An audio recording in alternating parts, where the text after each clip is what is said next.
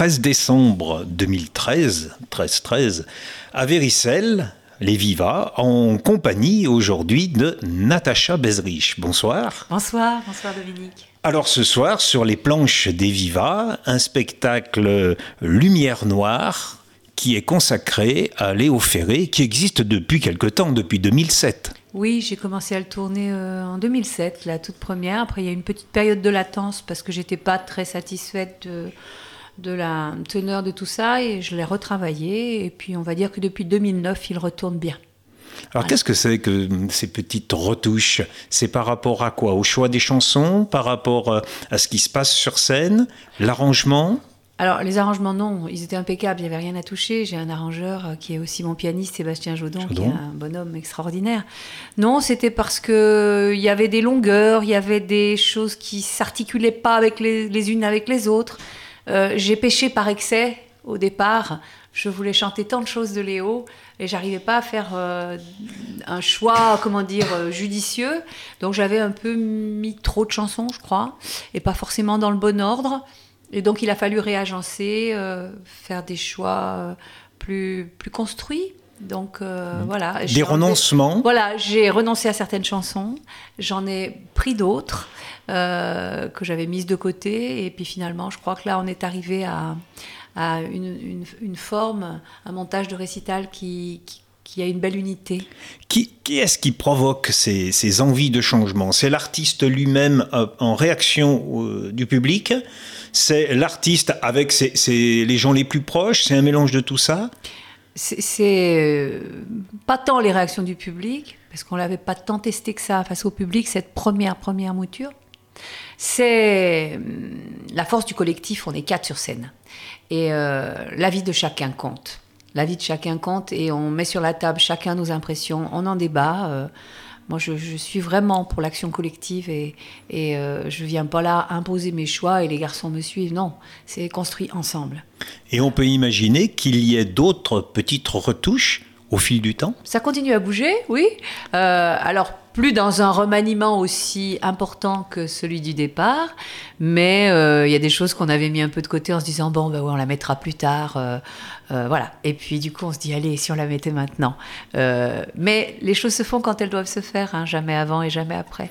Et voilà, on est prêt là maintenant pour réintroduire des choses, pour en, pour changer d'autres. C'est bien aussi parce que du coup, c'est une des caractéristiques du spectacle vivant. Voilà, on s'ennuie pas, on joue jamais exactement trois, quatre fois la même chose. Euh, on se dit, tiens, ce soir, si on mettait celle-ci, euh, voilà. Mais c'est toujours euh, d'un commun accord, c'est important ça. Alors il y a le pianiste Sébastien Joudon qui en plus a, mis en place les arrangements sur scène. c'est quelqu'un qui fait pas mal de choses à côté. De, il, il, ah accompagne de la musique lyrique aussi, il donne des cours. Il a une formation classique. Hein, c'est un musicien issu du conservatoire, comme mes trois musiciens hein, d'ailleurs. il y a un violoncelle. Un violoncelle qui est aussi issu du conservatoire. Philippe Bourlois qui est accordéoniste et et qui est, euh, qui est aussi au bandoneon. Alors on va nommer le violoncelliste aussi, Pascal, Pascal euh, il a un son de violoncelle fabuleux, un jeu magnifique. Voilà, je suis magnifiquement servi par trois garçons remarquables. Et il y en a un quatrième qui est toujours dans l'ombre, mm. mais c'est l'ingénieur du son, c'est le technicien, hein, Gilles Doma, qui accompagne, hein, qui est toujours là. Aussi souvent que possible. Aussi souvent que possible, euh, il connaît bien le répertoire, il nous connaît, euh, nous, ça nous sécurise de savoir qu'on a un ingénieur du son euh, qui est un véritable artiste, artiste du son. Vraiment, c'est un artiste. Il a une oreille absolument fabuleuse et il est d'une constance aussi, d'une régularité au niveau de l'humeur. Euh, c'est un vrai bonheur de travailler ensemble. Donc voilà, il y a cette alchimie qui fait que je suis là avec mes quatre garçons, trois sur scène et puis Gilles aux manettes. Et du coup, voilà, on est dans un espace extrêmement sécur et c'est, du coup, c'est, bonheur, quoi. Alors j'insiste un petit peu sur le son parce que ici, euh, les, gens de Viricelle, euh, Serge Féchet et d'autres, on constate une tendance depuis quelque temps. Cette tendance qui, paraît-il, serait du fait du technicien, de certains techniciens qui ont tendance à mettre les instruments si forts qu'ils couvrent la voix. Ah ben c'est pas le cas de Gilles, heureusement. Non, non. Euh, alors moi, c'est pas quelque chose que je constate. Maintenant aussi, il y a des acoustiques de salle et de scène qui sont parfois difficiles à gérer. Hein. Mais euh, si le technicien est l'homme de l'art, il doit pouvoir se débrouiller avec ça.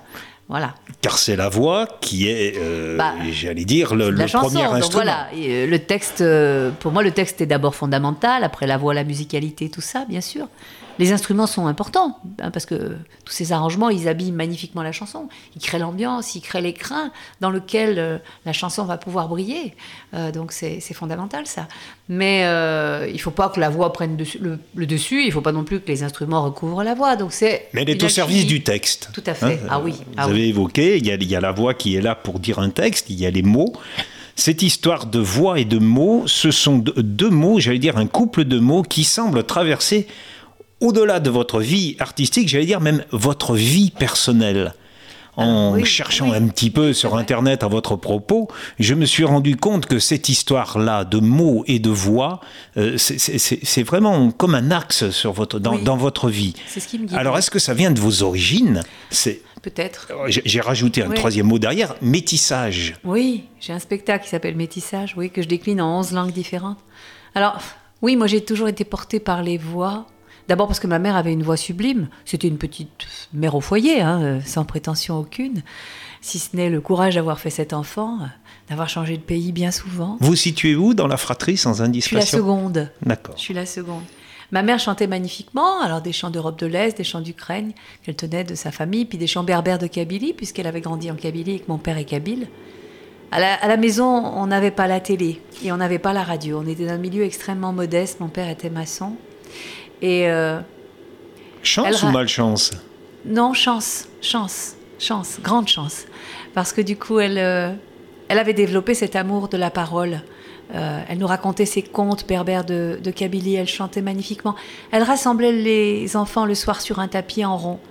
Et je vous assure qu'elle nous racontait des choses fabuleuses, elle chantait merveilleusement. Elle valait toutes les télévisions du monde, toutes les radios du monde. Et à l'écouter, on était mais subjugués. Et elle m'a donné ce goût de la parole et des mots, et ce goût des sonorités des langues aussi. Euh, et quand je me souviens que, bon après je suis partie faire du théâtre, bref, et au théâtre, je jouais au Centre dramatique national de Lyon avec Jacques Weber dans la journée particulière, euh, qui est actuellement la Maison de la Danse. Et dans la loge, comme ça, je chantais, je chantais toujours pour moi, je chantais. Je chantais ces chants qui m'ont toujours accompagnée. Et j'avais la loge qui était à côté de celle de Weber, et il passe la tête et il me dit Mais qu'est-ce que tu chantes là? C'est magnifique. Je lui dis oh, Tu sais, c'est des chansons, euh, c'est pas connu, c'est du chant populaire. Il me dit Mais écoute, c'est vraiment beau, tu devrais en faire quelque chose, tu as une voix quand même un peu singulière. Euh, le théâtre, c'est bien, tu es une excellente comédienne, mais des comédiennes, on appuie sur un bouton, il en tombe 20. Il en tombe 20. Des chanteuses qui ont un voix, il n'y en a pas? Euh, tu devrais faire quelque chose. J'ai cru qu'il plaisantait et je lui dis oui, oui. Bon, ceci dit, Janine Berdin, ma prof de conservatoire, m'avait un peu dit la même chose. Mais je m'obstinais dans mon choix à vouloir euh, faire du théâtre parce que j'avais jamais appris le chant. Et je connaissais pas la musique. Alors je me sentais pas légitime à chanter. Et puis, Weber, à la fin, de la saison euh, de théâtre vient me voir et me dit Bon, alors je t'ai mis dans la programmation pour l'année prochaine, et comme je ne sais pas ce que tu vas chanter parce que je veux que tu chantes, j'ai appelé ça une heure sans savoir. Et il me montre le programme, et je partageais la scène avec euh, alors, un premier spectacle avec Marthe Mercadier, je me souviens. Et moi, j'étais là, en second, et il y avait Richard Boringer, plein de gens comme ça, Maxime Le Forestier. Il me dit Je t'ai mis dans cette programmation, je sais que tu t'en tireras magnifiquement. Et là, je me suis dit, bah non, c'était pas une plaisanterie, c'était bien vrai. Alors je suis vite retournée à la maison et j'ai dit à maman, il faut que tu me les fasses travailler, ces chants berbères, ces chants yiddish, ces chants grecs, ces chants andalous, ces chants. Et elle me dit, mais pourquoi?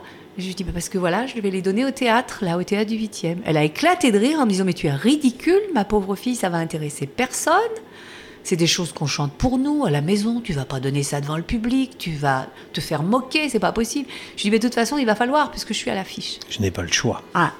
Et elle m'a fait travailler. Elle m'a fait travailler. Euh, la phonétique, les rythmes. Elle connaissait pas la musique non plus. Hein. Vraiment, c'est la plus pure des traditions de la, de la musique orale, hein, la tradition orale. Et bon, me voilà fin prête. J'avais des textes aussi, parce que j'ai toujours écrit, moi, là, plus que chanter, j'ai écrit des textes. Et et, des chants, et me voilà monter un petit répertoire autour euh, euh, de ces chants. et elle était dans la salle, je, finis juste une petite anecdote. Elle était dans la salle la soir de la première, au théâtre du 8e. Je revois mon père avec sa canadienne et son petit béret, ma mère avec son petit fichu au deuxième rang, qui voit sa fille chanter ses chants qu'on chantait à la maison, à la cuisine, comme ça, quoi, dans le salon. Et à la fin, elle est venue me voir dans la loge et elle m'a dit, tu sais, je les ai pas reconnus, mes chants. Je ne pensais pas que ça pouvait être aussi beau. Et c'est le plus beau compliment qu'on m'ait jamais fait. Parce que toute la salle du théâtre du 8e était debout à, applaudir ces chants qu'on chantait dans notre cuisine. Et elle me dit, je les ai pas reconnus. C'est magnifique. Et pas un public euh, finalement bah, acquis d'avance. Non, non, je n'avais jamais chanté. Eh un public qui ne me connaissait pas. Et elle me dit, continue.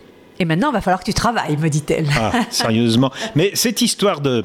Alors, il y, a plusieurs idées dans ce que vous venez de, raconter qui, qui se bousculent. On va les prendre une par une. Il y a cette idée d'apprendre, hein, de, de de cheminer malgré tout. Je possède une voix, je possède un art malgré tout, celui du théâtre, qui se transpose facilement sur une scène de, de, la chanson. Mais vous avez tenu quand même à aller plus loin dans l'interprétation. Vous avez participé à un stage avec Jacques Bertin. Hmm. Vous, avez travaillé les textes avec euh, voilà la gestion de la scène avec Annick Noisati la voix, avec Jacques Bertin l'art de l'interprétation. Euh, je le revois me disant toujours euh, chante moins fort, chante moins fort, chante moins fort, respire, respire. voilà. ça a été une belle école. Puis moi, j'étais fan de Bertin depuis mon adolescence, voire même un peu avant. Et quand euh, se sont faites ces, séquences de, de, chants et de travail autour de l'interprétation et de la chanson, vraiment la chanson française. À la Sainte-Baume, je me suis inscrite en formation continue, euh, voilà, trois années de suite. Et j'ai adoré et j'ai appris beaucoup de choses. Qu'est-ce qui vous a appris en priorité? La sobriété. Sobriété. Jacques Bertin m'a appris la sobriété. Et ça, c'est un beau cadeau. Parce que moi, je suis du Sud, alors on en fait peut-être toujours un peu trop, quoi. Et on chante trop fort, et on chante. Euh, voilà, j'y allais à plein poumon, à pleine voix, à gorge déployée. Et il me disait non, t'en as sous le coude, on le sait, ne le montre pas. Tu, tu le montreras quand il faut, mais pas tout le temps, quoi. Et il m'a appris à retenir, retenir, retenir. Il m'a appris cette sobriété. Dans son idée, c'est la voix au service du texte, à nouveau. si le texte est bon, ce n'est pas la peine d'en rajouter. rajouter. Oui, le texte est devant. Il me disait la voix, tu l'as, n'en rajoute pas. Les Canadiens, ils disent beurre dur. Ah beurre grave, pardon. Beurre grave. grave hein, donc tartiner énormément. Et je tartinais beaucoup, je crois. Mais j'étais jeunette, hein, j'avais 18 ans. Et euh, donc, du coup, euh, voilà, il m'a appris ça. Et, et oui, et puis on est resté amis depuis, et c'est un beau cadeau, c'est une belle école. Parce que moi, j'avais pas appris, hein, je savais pas faire. J'y allais avec, euh, voilà, je rentrais sur scène et j'entrais comme en, comme en boxe, quoi, comme sur un ring. Et puis il me disait, non, non, attends, voilà, contrôle, retiens, euh, va doucement, donne pas tout d'un coup, c'est pas, voilà. Et ça, a été ménage tes gants. Oui, et on a travaillé. Euh, je me souviens une chanson qui nous avait sur Maintenant que la jeunesse, chanson, la musique de Leonardi et, et le texte d'Aragon. Et je ne voyais pas pourquoi il faisait reprendre, comme ça je trouvais que ça allait très bien. Et il disait non, tu peux encore mieux faire, reprends, reprends, encore, encore, encore, encore. Il me cassait les pieds, mais finalement il a bien fait. Dans, votre, dans l'histoire de votre, avec votre mère, il y avait aussi cette idée de transmission. Ça, c'est quelque chose qui vous travaille, puisque on peut dire vous êtes lyonnaise, vous vivez toujours à Lyon, je crois, quartier Saint-Georges. Non, non, j'habite au Cordelier. Au Cordelier, oui, pardon. centre, oui. Hein. Mais j'ai beaucoup chanté à Saint-Georges, c'est vrai. D'accord. Et euh, à un moment donné, vous, vous êtes parti euh, dans les lycées, dans, les, dans la banlieue lyonnaise, pour essayer de faire découvrir, à travers les chansons, ce que peut être la poésie et ce qu'elle peut euh, susciter comme émotion et surprise hein, de, de, certains lycéens. Mais c'est ça, la poésie. Oui. Madame, on ne pensait pas que c'était comme ça, la poésie. Je chante les Tuileries de Victor Hugo, la, musique de Colette Mani, on en a fait un arrangement un peu blues. Euh, à la guitare, j'allais avec mon, compagnon qui était guitariste et moi je suis guitariste aussi, enfin petite guitariste, mais je m'accompagne. Voilà. et euh, donc euh, on chante ça, on chante Le Feu, Hélène Martin, on chante des, choses comme ça. On chante aussi Que sont mes amis devenus, pauvre Henri de Boeuf. On chante tout ça. Et les jeunes de lycée professionnel, euh, mécanique auto, BEP, comptabilité, secrétariat, enfin des jeunes pas branchés qui étaient rail, rap, euh, RB, etc.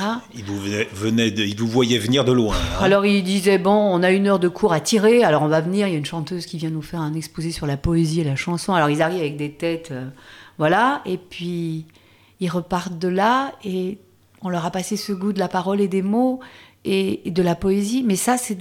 Ah ouais, c'est Victor Hugo qui a écrit ça? Ah bon? C'est... Oh bah dis donc, c'est génial. Et il y en a un qui me dit euh, il se lève à la fin. Je finis l'heure d'exposer. Il partait plus, les jeunes, et il me dit Oh, madame, c'est trop bien, c'est trop, trop de la balle ce que tu fais là. Mais alors, c'est du Baudelaire. Il ah, me dit. Pour lui, c'était du Baudelaire. Et il me dit c'est aussi bien que du Baudelaire. C'est du Baudelaire ce que tu nous fais. ça me fait penser à ce que euh, Ferré disait quand un chauffeur euh, routier lui disait, quand il avait chanté Rue de Bœuf, Tu nous rechantes le pauvre bœuf, Léo. Tu nous rechantes le pauvre bœuf. Il se rappelait de Rue de Bœuf, il avait appelé ça le pauvre bœuf, et ça l'avait touché, cette poésie-là, quoi. Et euh, Une appropriation, là. Voilà. Et quand il me dit c'est du Baudelaire, ce que tu dis là, madame, c'est du Baudelaire. Et ces petits jeunes de lycée professionnel, je chantais à Charlie Chaplin à Vaux-en-Velin, ils étaient tous là, au premier rang. Un spectacle pour lequel jamais ils auraient acheté une place. Vraiment. Et ils sont tous venus. Et, ben voilà, si on peut en convaincre un ou deux, ouvrir un petit peu une porte, quoi. C'est fabuleux. C'est fabuleux. Moi, je suis euh, redevable à mes professeurs de français, à mes profs de philo. J'étais élève à Récamier. Euh, mon Dieu, cette bouffée d'oxygène, des comédiens, des chanteurs, des acteurs qui venaient au lycée nous parler de ça. Et je me disais, c'est ça je suis faite pour ça, c'est là où je veux aller. Ils m'ont vraiment ouvert la voie, ces gens. Et si jamais, si j'étais jamais venue dans mon lycée, j'aurais peut-être pas eu ce choc que j'ai rencontré quand j'avais 14, 15, 16 ans. Et je, je, leur suis reconnaissante de la fenêtre qu'ils ont ouvert en moi. Et si je peux faire pareil, moi, aujourd'hui, dans les, dans les banlieues avec les lycéens, eh ben, bien sûr que j'y vais avec bonheur. Alors, on évoquait Jacques Bertin. Vous savez sans doute que Jacques Bertin a un projet qu'il traîne depuis des années, le Conservatoire national du patrimoine de la chanson, qui risque de se faire dans l'Est, hein, dans le Nord-Est. Il a trouvé des gens qui partagent son, et qui, proposeraient même un lieu. Et dans, ce, dans, dans, dans, le texte qu'il a essayé d'écrire pour expliquer ce qu'il entendait par le répertoire, il évoque, euh, il dit souvent, bon, quand on évoque le répertoire, c'est Piaf, quelques Trenet, quelques Gainsbourg, Vian, bon, Brel, Brassens, Ferré, voilà. Bon, mais les radios n'en donnent que d'une façon euh, parcimonieuse, ces chansons-là, et euh, ce n'est pas ce que lui, il entend par patrimoine. Pour nous, dit-il, le patrimoine français de chansons de qualité est riche de milliers de chefs-d'œuvre, mais qui y a accès? Quelle radio le diffuse? Quelle télévision? Quelle salle? Voilà, alors c'est la question des, salles comme ici, à Viricelle, essayent de rester dans ce courant, euh, tant bien que mal. Hein, S'il y a eu une séance où on, demandait euh, aux artistes en septembre de, soutenir l'action, c'est pas le seul endroit. C'est preuve qu'il semblerait qu'il manque, qu'il manque encore pour être bien, qu'il manque une, un réseau qui est là mais qui n'est pas là. Les petites salles existent, mais elles, ne sont, des moments, elles, ne se connaissent pas, elles s'ignorent. Oui, puis elles ont du mal à, continuer à vivre. Hein.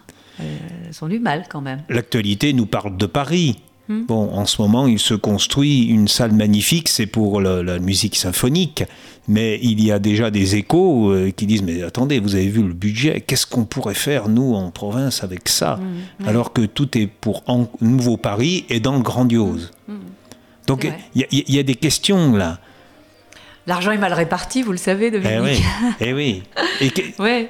Moi, j'étais euh, il n'y a pas très longtemps dans l'Ariège, euh, à Dalou, pour soutenir le, beau festival de Claude, l'ami Claude Fèvre, qui a son petit festival Festivart, qui s'est vu couper les vivres. Euh, elle avait cru redémarrer l'année dernière, elle n'a pas pu.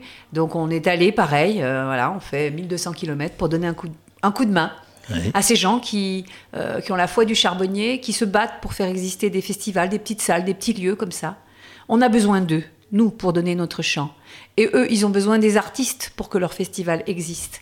Alors, euh, quoi de plus Mais il y a besoin du public. il y a besoin du public. Il y a besoin du Mais quoi de plus naturel que d'aller soutenir? Alors quand on fait, comme on a fait là avec Serge à la rentrée, une séquence où on dit venez soutenir, les gens viennent, découvrent des, des, des, chanteurs, des, artistes, euh, ça remet un peu de sous dans les caisses. Euh, nous, on le fait euh, gracieusement et c'est bien normal aussi que d'aider ces festivals qui nous permettent de travailler. Euh, mais je crois que Léo avait raison quand il disait la musique partout, la musique dans la rue, la musique dans les lycées, la musique dans les maisons. Il n'y a jamais eu tant de concerts chez l'habitant qui se développent. Moi, dans mon jeune temps, ça se faisait pas. Hein. Chante à part. Voilà.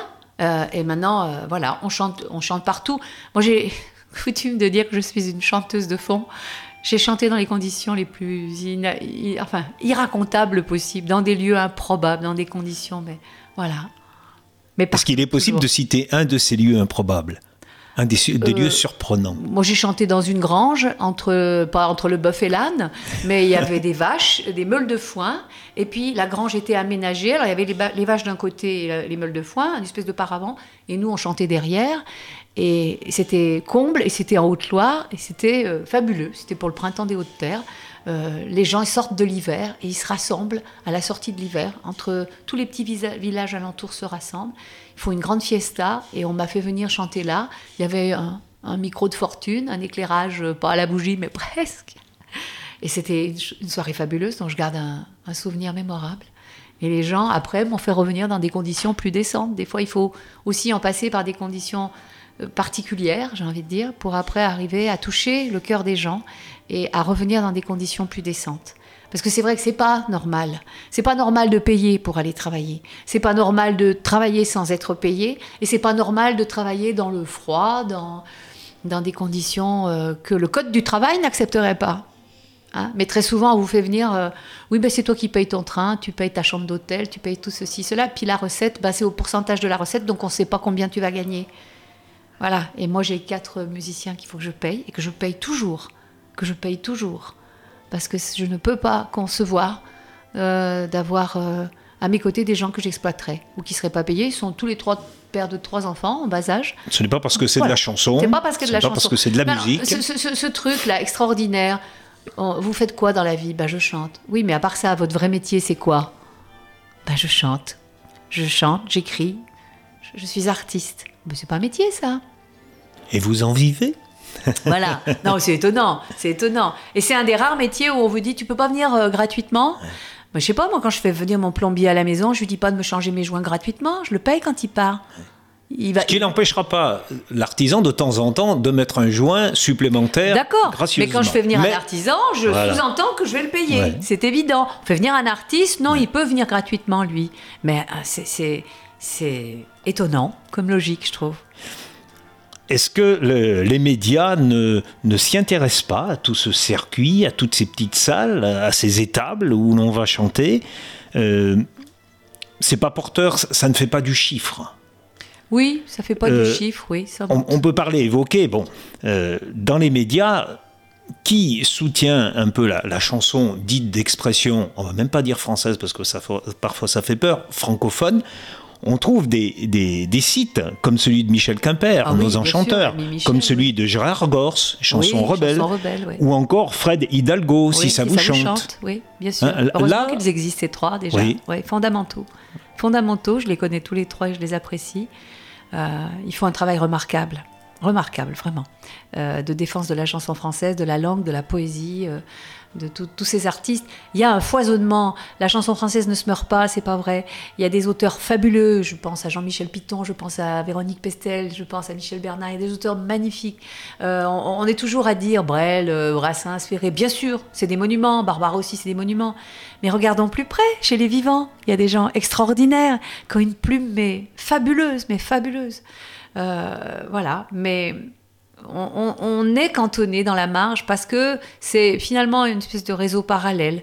Euh, les producteurs euh, se rendent bien compte que c'est pas très bankable hein, de financer cette chanson-là. Il vaut mieux financer des grosses productions que qu'un petit chanteur qui a des choses à dire, quoi. Mais il n'empêche que ce qui m'intéresse, moi, c'est de voir qu'on continue qu'on continue à exister, qu'on est toujours debout, qu'on est toujours là, qu'on a toujours des choses à dire et avec talent et avec bonheur, et qu'on lâche pas, et qu'on lâche pas, et qu'on est prêt à chanter partout pour défendre ce qui nous tient debout. Et cette parole-là, cette poésie-là, elle mourra jamais. C'est un travail de résistance. Moi, je me sens contrebandière quand je porte mon chant. Alors, résistance, euh, résistance pour la chanson francophone, résistance aussi pour certaines idées. Bien sûr.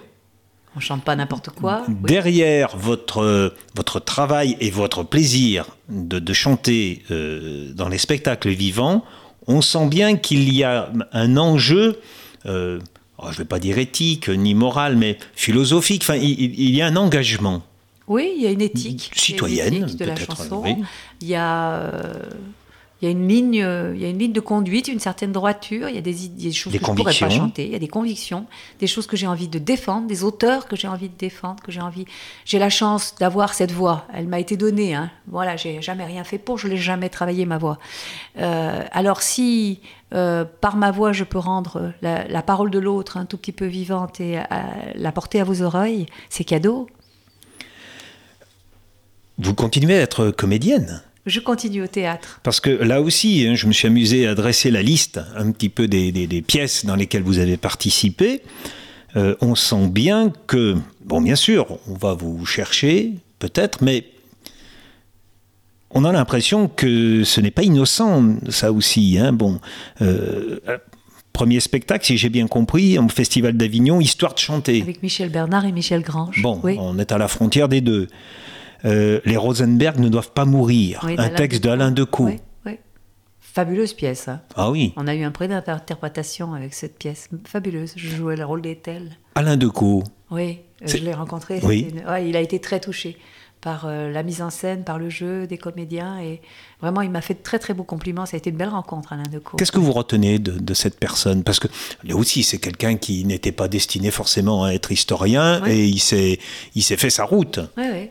Euh, bah j'ai envie de dire, j'ai rencontré un homme droit, un homme intègre, un homme euh, avec une intelligence lumineuse, euh, une parole fluide et passionnante. On se lasse pas quoi à l'entendre. C'est. Il y a le compteur là aussi. Hein, on se souvient des missions. On, sent, cette intelligence là quand il parle. On est pris par par son propos tout de suite. Il a des qualités de compteur. Il est. C'est fabuleux quoi. C'était une belle rencontre Alain Decaux. Oui. Il y a des textes d'André Chédid aussi, l'autre. alors euh, André, André et hein, la, grand-mère de M. Voilà. Là aussi, vous l'avez rencontrée? Oui, je l'ai rencontrée. Et euh, elle a été. Parce que dans ce spectacle, l'autre d'André Chédid, je chantais aussi des chants. Euh, alors, comme ça se passe euh, en Afrique du Nord, et puis je chantais des chants berbères et des chants kabyles. Donc, elle ne pouvait que être sensible, puisqu'elle a. été, mais bouleversée par ma voix, bouleversée en me disant Mais il faut faire quelque chose. C'est pas possible qu'une voix pareille, ça reste. Bon, voilà. Mais moi, je suis pas carriériste. Donc, je prends le compliment, il me touche. Et puis voilà, je ne vais pas, j'ai pas les langues longues.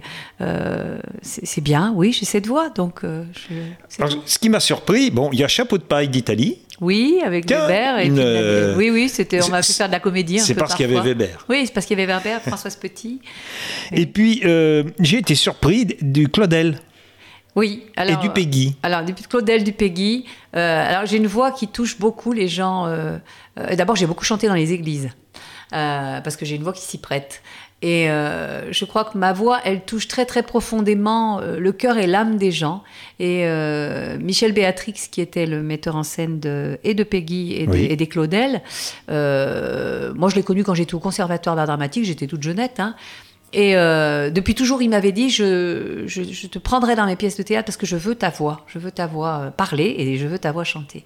Et quand il a monté les Claudel, il voulait mettre des chants yiddish et il m'a dit ah écoute, bon, c'est vrai qu'il y a une connotation un peu catho, mais euh, moi, euh, ça me va très bien. J'ai chanté pour des gens yiddish, j'ai chanté pour des, pour des, pour la grande mosquée de Lyon, j'ai chanté euh, au Carmel de la Paix à Mazille.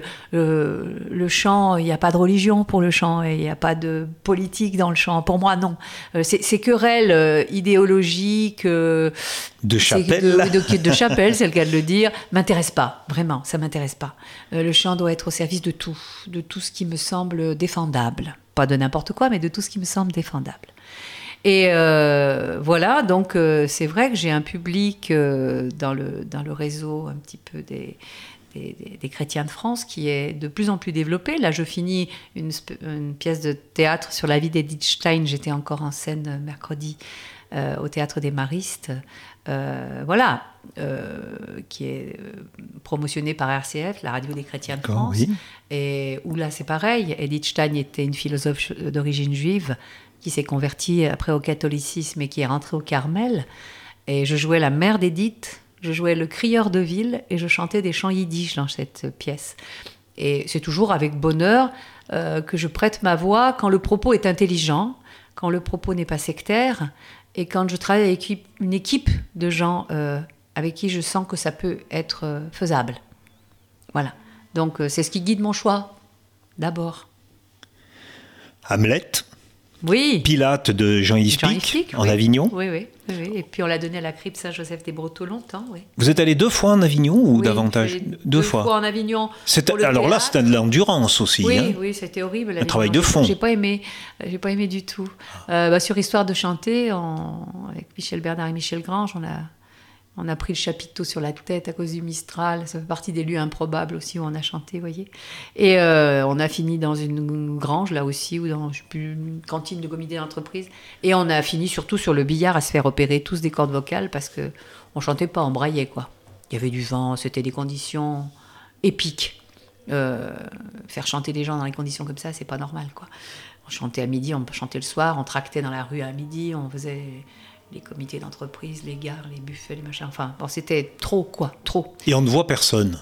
Ouais. Il y a des comédiens qui partent là-bas avec l'espoir de dire ah on va pouvoir euh, regarder nous, on a bien vendu notre spectacle et il était beau ce spectacle et on a tourné un an derrière après Avignon. Ah. Donc euh, c'était vraiment une, belle production, mais euh, on a failli laisser nos cordes vocales. Hein, et Michel Grange et Michel Bernard et moi quoi parce que les conditions étaient pas correctes quoi on travaillait trop euh, on chantait tous les soirs, on, avait des matinées et on tractait le matin et à midi euh, en chantant dans la rue. Donc euh, c'est bon quoi. on a beau être endurant, voilà, on, a on a fait ça un mois plein. voilà, donc bon, je, je l'ai fait, j'avais 20 ans. Hein. Je ne sais pas si je referais ce même périple aujourd'hui. Je serais plus prudente.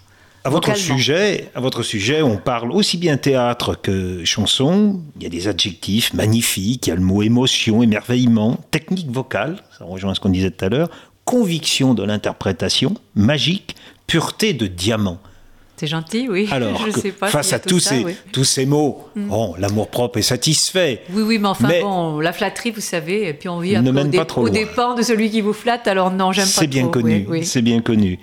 Mais euh, est-ce qu'il y aurait un projet que vous avez en tête, que vous aimeriez un jour pouvoir euh, monter, réaliser ou attendre que quelqu'un vous le demande? J'aimerais retravailler l'opéra de Katsu de Brecht. Ça, oui. J'aimerais beaucoup retravailler l'opéra de Katsu de Brecht. Retravailler parce que vous l'avez travaillé quand j'étais jeune, mais j'étais pas prête. Euh, j'étais pas prête, la mise en scène n'était pas au point, c'était pas top, quoi. Et maintenant, avec quelques années de plus, euh, et, sachant comment maintenant, sachant comment il faudrait l'interpréter, j'aimerais le refaire. J'aimerais monter un récital sur Barbara. Euh, on me le demande souvent, on me le demande beaucoup. Euh, j'aimerais reprendre de façon sérieuse mon récital d'auteur, compositeur, interprète, parce que j'écris et je compose moi-même. Et puis j'ai levé le pied quand mon mari est mort. je, travaillais ce répertoire avec lui. Il était à la guitare à mes côtés. Et après, j'ai pas pu le faire. J'ai plus pu parce que je le vois sur scène, je l'entends. C'était trop compliqué. Donc j'ai levé le pied, puis je suis allée bah, vers Ferré, vers d'autres. Euh, là, vers le spectacle Chant mêlé que je fais avec mon amie Isabelle Bonadier et avec Sébastien Jodon, qui est un spectacle autour de la poésie et de la chanson. Et maintenant, je me sens prête euh, à reprendre mon répertoire d'auteur, compositeur, interprète, parce que le monde de la chanson, il est aussi terrible. Hein. Ah oui, mais vous êtes une interprète, vous n'êtes qu'une interprète. Une excellente interprète, mais vous n'êtes qu'une interprète. Alors, non, non, mais j'écris, je compose aussi. Regardez, j'ai des disques. Euh, voilà. Euh, Mon temps n'était qu'interprète. Oui, mais c'est Francisca Soléville aussi, puis ils sont magistraux. Il n'y a pas Cora Vauquer également, elle était fabuleuse. Donc, mais voilà, il y a plein de festivals qui me disent Ah non, non, non, mais nous, on ne vous prend pas parce que vous n'êtes que interprète. Barjac, par exemple. Je demande d'aller à Barjac. Ah non, non, non, on prend que des auteurs, compositeurs, interprètes. Ben ça tombe bien, j'en suis. Euh, bon, ah. d'accord. Il euh, y a plein de festivals comme ça, on me dit. Paroles et chansons aussi à Saint-Étienne, j'avais. Bah non, mais on prend que des auteurs, compositeurs, interprètes. Oui, mais j'en suis. Si vous aimez ma voix dans ce que j'interprète pour d'autres, vous aimerez ce que je fais aussi pour moi. J'ai ça aussi dans ma valise. J'ai ça dans ma valise. Mais finalement, quand vous êtes trop multiple, quand vous faites trop de choses, on ne peut pas vous mettre dans une case et vous n'êtes pas crédible parce que on est interprète, parce qu'on est comédien, parce qu'on est aussi auteur, parce qu'on est compositeur, parce qu'on est tout ça. Euh, bah, vous rentrez dans trop de catégories, donc dans aucune, et du coup, bah, ça vous ferme beaucoup de portes. Et je suis euh, très blessée de ne pas arriver à franchir. J'aimerais beaucoup parce que je sais que j'y ai ma place comme d'autres. Euh, et j'ai tas de copains qui, font ces festivals-là et qui me disent Mais pourquoi tu viens pas, toi? Je dis Mais on veut pas de moi parce qu'on me dit que je suis qu'une interprète. Et on veut pas me laisser donner mon répertoire à moi, quoi. Donc c'est jugé euh, de façon un peu à l'emporte-pièce, c'est bête. C'est pas une blessure, mais c'est, vous êtes froissé quand même. Ça m'agace parce que hein c'est ce sectarisme-là. Euh, il y a d'un côté les interprètes, d'un côté les auteurs, compositeurs. Mais c'est idiot. C'est idiot. Euh. Et quand on est tout ça, alors on a la place nulle part. Ça va pas, ça. Dans le Robert Sabatier qui écrit une, gigantesque euh, histoire de la poésie française, j'ai cherché cet après-midi ce qu'il pouvait dire de Léo Ferré. Donc c'est un chapitre chanson.